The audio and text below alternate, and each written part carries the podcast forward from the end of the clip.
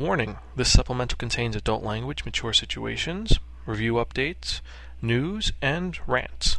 Listener discretion is advised.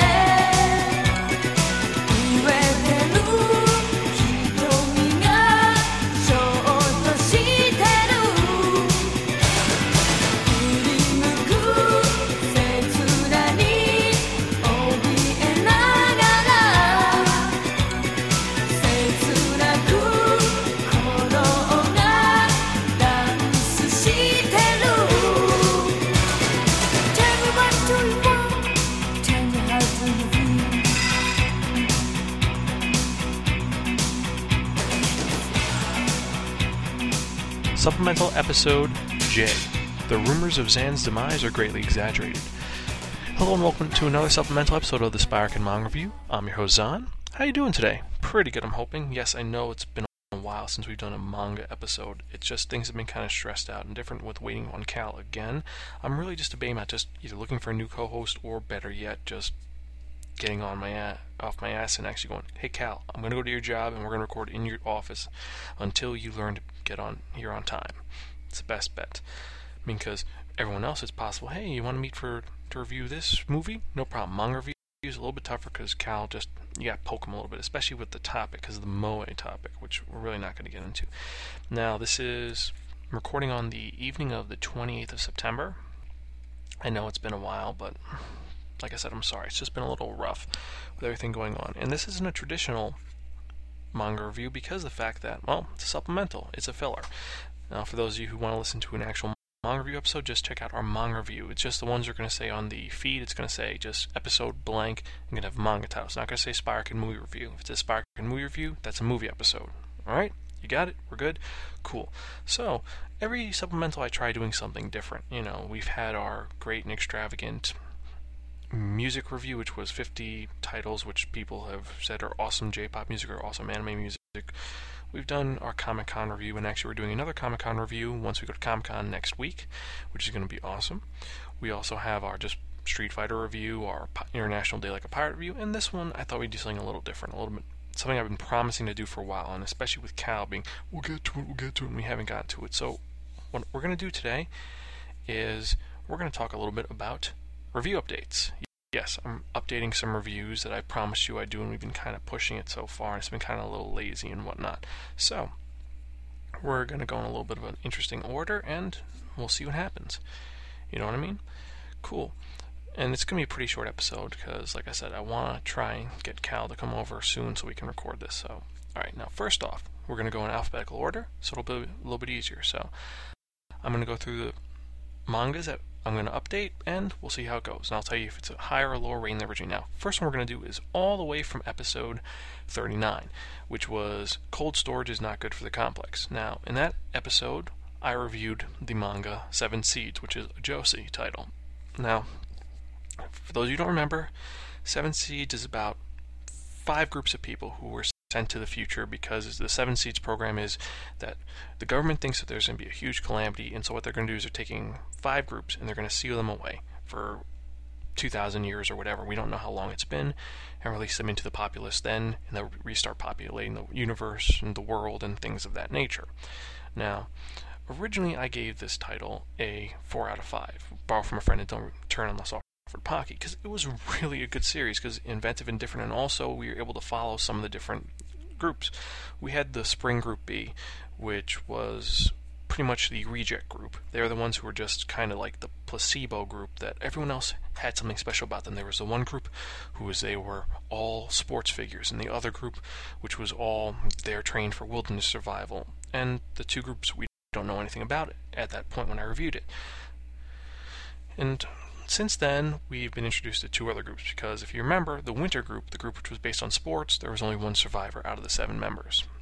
Well, he ends up hooking up with Spring Group A, which is the we know everything about wilderness, we are set to survive, and they hooked up and they're now together traveling. And they've run into the Autumn Group. Now the Autumn Group, well, they are all intellectuals and business majors. They're all political savvy. They're all politically savvy. They're all future um, Republicans of the world, to to kind of just skip it. And what happened is that they're they've created a society, because they've been up for maybe two years before the basic canon, and they have their own little city and things like that, and there's six of them, and they're all also all pretty much being ruled by two of the members who have control of this, pretty much it's a marijuana plant. And there's a whole uprising with that, because they say, hey, you guys can't control them, they're not your slaves, and they're, yes they are, they are slaves, blah blah blah. And then we learn about Spring, well, the other group, which is the true not screw up group, which is the, the Alpha Group, which is Summer Group. Now Summer Group was specifically designed to rule. They are the ones who are told, okay, we're training you, we're going to give you weapons, we're going to show you how to do everything so you can survive. And you see the training program, and the training program, to be honest with you, is horrific, because it's like there's sixty kids, and we're going to pick seven of you, and the rest are going to be perfectly fine. You know, you see a kid wash out, and they said, oh, he's going to go home, we're going to find a home for him, everything's fine. And later on, you find out that the actual heads up are, once the kids are no longer of use, they are killing them and feeding them to the other kids, very Soylent Greenish. It's really fucked up, and really messed up. But it's cool, because the fact is that you determine that there's one figure who's been helping them out. And earlier, I told you there was a mysterious figure who was helping Spring Group B a little bit, who showed up, and you wondered what the hell that was about. You find out that that guy is the same person. He followed them. He's kind of the administrator, and he wants help out because of the fact that his eldest son is one of the members of Summer Group, and also he's the father of Hannah, the person of Spring Group A, who is the unrequited love of the other person. So it's kind of cool. I am digging it a lot. Um, do we know what's going to happen? Not really. I don't know where it's going. I mean, now that they've finished the, well, the orientation of the past, of what happened, and now we're in the present, and everyone's dispersed still, so we'll see what happens with that. I'm going to keep the review the same. It's still going to be borrow from friend and don't return unless offered pocky. Really worth getting. It's really worth checking out, and I highly recommend it. Unfortunately, it's only in Scanlation, but I did Um, I'm going to send an email to Ed Chavez, say that if they have a chance, definitely Vertical should take a look at this, because I think this is right up Vertical's alley for something different and unique. Alright, so the next one, which we're going to review, which I kind of got halfway through, was iCora. Now, that was in episode thirty-three, Ideal Breasts, Ideal Eyes, Ideal Legs, Ideal Voice, and Ideal Waist Equals Trouble. Now, in that episode, I reviewed this series called iCora, or Love and Collage. Now, I gave, I ranked this as a gift from your crazy Aunt Miro, okay but forgettable. The premise is it's a basic harem series where the main character, instead of him being weird or nuts, the guy has this issues with parts. He's not like a killer who's going to cut a person apart and make no, no, no. He loves individual parts. He likes ideal things. And when we last left off, everything was working out. He was kind of hooking up with the sundry girl, but not, not really. And then there was the smart girl who was in love with him. Well, the series finished. Yeah, there was like three more volumes, the girls separated, things happened. I'm not going to spoil it all, but overall the ending left me with a little bit of a unpalatable taste. I mean, it started off really cool. Well, it was alright, but not great. It was very, a lot of used tripes, and they went through a lot of fetishes. They still did, but the ending kind of felt faked out, because you find out why um, the ideal I girl, why she was so angry at men because her ex-boyfriend kind of betrayed her, but he didn't, and he came back because he wanted to be with her, and meanwhile she's in love with Maeda, the main character, and all this shit happens, so blah. So pretty much, I'm going to give this, I'm, overall the series started off as a gift from Crazy Hot Mario, but it drops down because the ending was so crappy, down to a typical reading material from your local correction facility or psychiatric institute. It drops down a lot. It just wasn't that good, to be honest with you. The ending was just like, because the ending, I'm not going to spoil it, but it's just kind of like, hey, they might hook up together, but no, they're not, because he has fifty other girls that he's now in love with. So it's like, it's not even like the Ranma ending where it hints that there's going to be a good ending. It's just kind of like, whatever, we're just going to throw shit at everybody. So it's a blah ending. Alright, next one we're going to do is a more recent story I reviewed, which is Blackjack. Yep, you remember Blackjack, that was from episode eighty-seven. And Blackjack, for those of you who don't remember, is about Doctor Blackjack, underground surgeon, unlicensed surgeon, and the man with the hands of God. Pretty much, I picked up a couple more Vertical episodes of it. I had four when we first reviewed it, but now I am up to ten. And I'll tell you this now, this series is fucking damn good.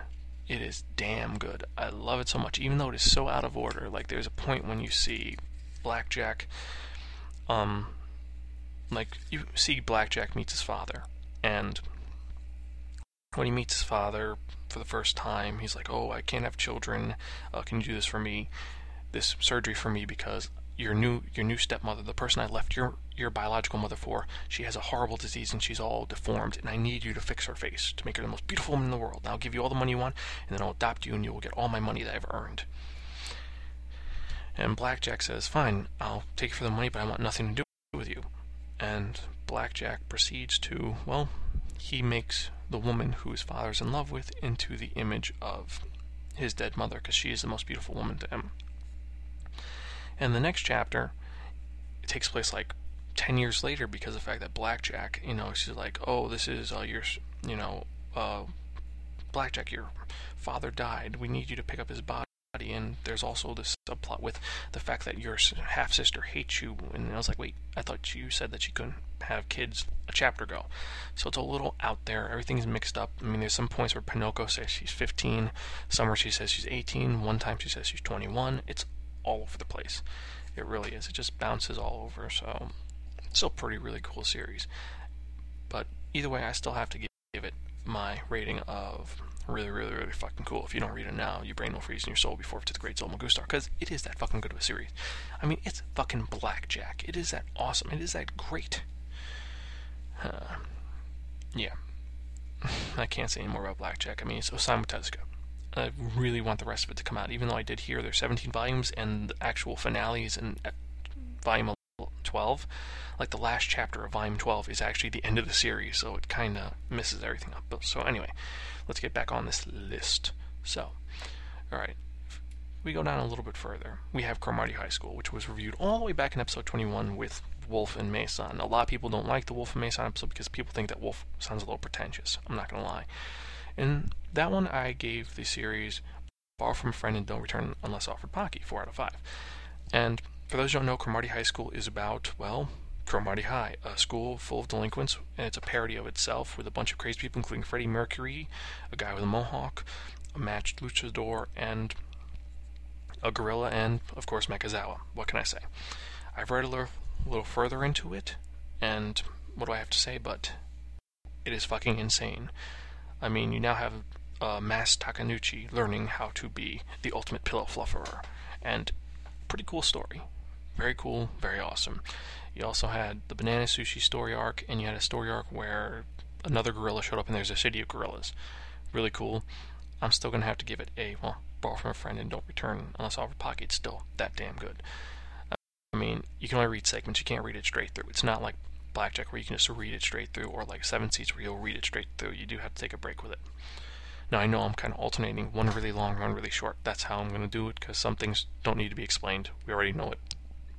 Other things I have to give a little bit more premise of why I changed the review or not. You get me? Okay, so next, what else do we have here?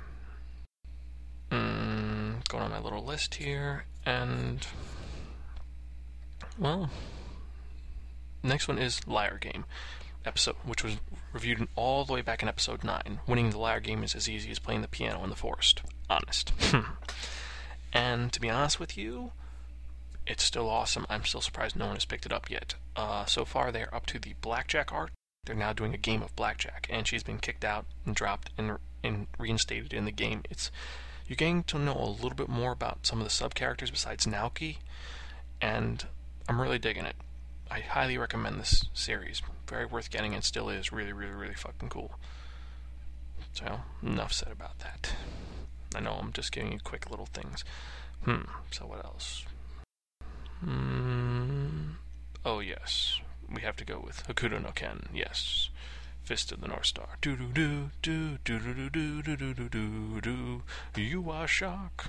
Yes, from episode seventy-five. Oh my wo shinderu. Yes. Uh, I've read a little bit further into it, and we've now gotten into the Rao arc, and I just have to say that even though it is really fucking repetitive, it is still an awesome fucking series. I mean, what can I... Th- I mean, it's... It's now into the Rao arc. Jagi is done, Shin is done, Rei is done, and just... You got a little bit more. Like, I like the fact that, um... Bart is now has unrequited love for the little mute girl who, for some reason, I can't remember her name. Shin is still, well... Oh, Shin is gone, and Rei is still awesome with his geometry cutting powers. Still a very cool series. Still very unusual, but it's what it is. It's just people killing each other and blowing things up. You know? Worth getting. Still really, really, really fucking cool. Uh, and that was all the way back. Well, I already said the episode title, so we're good with that. And like I said, I'm not really reviewing a little more. Okay. The next one is... from episode forty-nine, Panty Scissors, How'd They Get There, which was Mysterious Girlfriend X. And I've read a little further into it, and it's still pretty cool. At this point, you've had someone who looked like our, well, the alien slash girlfriend show up, and she's, well, she's a celebrity, and she's acting kind of like, kind of cool to our main character. Not really, though. It's actually starting to slow up a little bit. I mean, it's still interesting, but I'm starting to think it's going to be more of a give me crazy Aunt Muriel, okay, for, but forgettable, unless it really picks up. I still recommend checking this out. Check out Mysterious Girlfriend X. I mean, when I first started, it was a borrow from a friend, but it's starting to drop to, like I said, a give me crazy Aunt Muriel, but we'll see what happens. Okay. Hmm, what else can I give an update on? Hmm. Well... Rosario Plus Vampires has dropped severely. Now, that was all the way from episode thirteen, Teen Angst Affects Everyone, Even Vampires. The first version of it, Rosario Plus Vampires, was awesome. I loved it. I gave it a really, really, really fucking cool. This second series, Rosario Plus Vampires two, is not as interesting because of the fact that it's no longer focusing on Sukuna. It's now focusing on all the other little characters, including Moko's little sister, who I don't find as interesting.